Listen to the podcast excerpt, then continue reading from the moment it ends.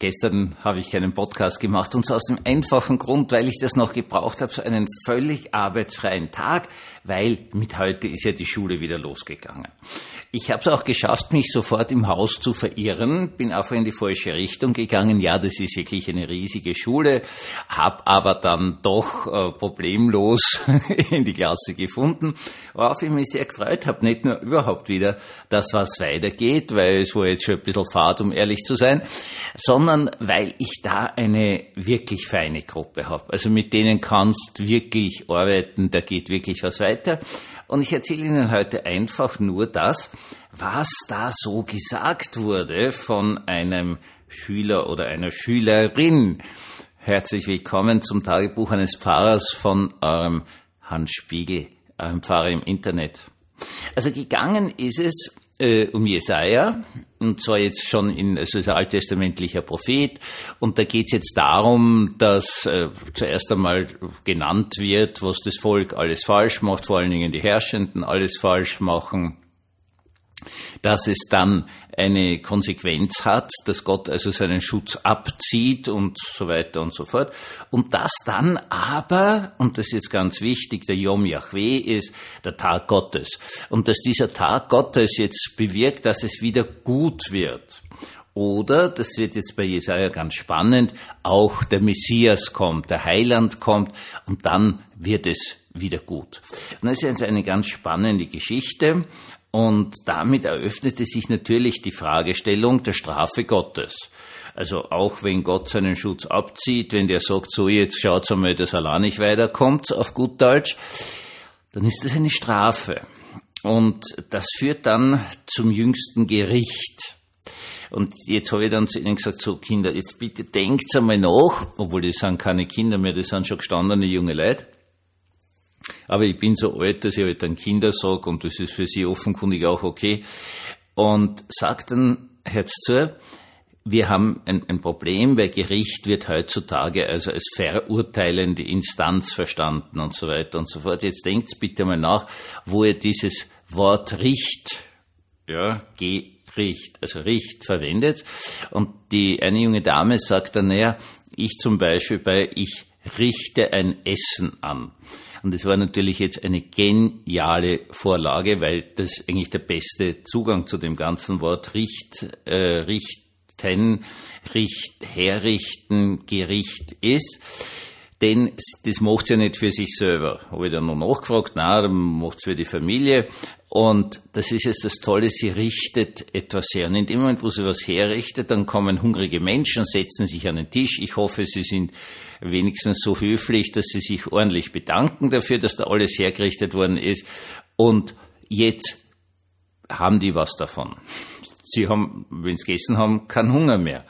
Und Sie wissen doch, wie Menschen sind, die einen Hunger haben, nämlich unfreundlich. Äh, das ist menschlich total verständlich, wenn man richtigen Hunger hat und äh, unbedingt jetzt nach Hause will und sich was aus dem Kühlschrank nimmt oder darauf hofft, dass schon ein Essen hergerichtet ist. Und dann ist man nicht mehr unfreundlich, wenn man genug gegessen hat. Das heißt, richten, und das hat diese junge Dame jetzt wirklich äh, perfekt erfasst und erspürt, heißt im Alten Testament und damit auch im nachfolgenden Neuen Testament, dass Beziehungen in Ordnung gebracht werden. Nebenbei bemerkt sei das erwähnt, dass natürlich auch unser normales weltliches Gericht eigentlich den Auftrag hat, Beziehungen wieder in Ordnung zu bringen. Das heißt, wenn ich Sie jetzt auf der Straße treffe und Sie verprügel, dann gehen, zeigen Sie mich an, es geht zum Gericht, ich bekomme eine Strafe, die bekomme ich aber nicht als so einfach, sondern damit wieder etwas gut gemacht wird, damit Beziehungen wieder in Ordnung kommen. Ich würde als Täter ja auch dazu aufgefordert werden, Reue zu zeigen und mich bei Ihnen zu entschuldigen. Ich darf erwähnen, dass ich noch nie in meinem Leben jemanden geschlagen habe und das sollte ich nicht irgendwie völlig dement werden, auch niemals tun werde, weil das total furchtbar ist, weil das natürlich Beziehungen total auseinanderbringt. Das Richten bedeutet es wieder richtig machen. Zum Beispiel dem Hungernden was zum Essen geben, dann ist es wirklich gerichtet. Dann hat der halt keinen Hunger mehr und ist nicht traurig, aggressiv, depressiv, was auch immer, wie auch immer sie auf großen Hunger reagieren. Und das ist halt diese wahnsinnig spannende Ebene, dass wir dauernd etwas brauchen, was unsere Beziehungen wieder richtet. Denn sagen wir uns ehrlich, das ist doch in Wirklichkeit die Lebensaufgabe. Die Lebensaufgabe ist, dass man mit anderen Menschen halbwegs ordentlich zurechtkommt, zu Recht kommt. Und wenn man mit ihnen nicht zu Recht kommt, dann muss auch irgendeine Instanz her, die das wieder richtet. Mediator, sowas in der Art. Freunde, die einem dann helfen. Manchmal sind wir wirklich davon überfordert dieses Grundprinzip des Alten Testaments, dass Gott richtet, das heißt, er bringt es wieder in Ordnung, er bringt unsere Beziehungen, unsere Sozialität wieder in Ordnung, das, das ist eine unglaublich wichtige Ebene. Im Neuen Testament wird jetzt klar, dass Gott es richtet in Jesus von Nazareth, der sich selbst opfert, damit wir die Fähigkeit haben des Vergebens. Im Allgemeinen ist die Sache relativ einfach. Wie kann man irgendeinen Streit schlichten, indem man vergibt? Das Ganze auf gut Deutsch nicht weiterdreht, weil es eskaliert ja dann immer. Das ist ja ganz furchtbar, sondern einfach sagt so, bis hierher und jetzt reicht's und ich danke ganz herzlich und jetzt ist es gerichtet.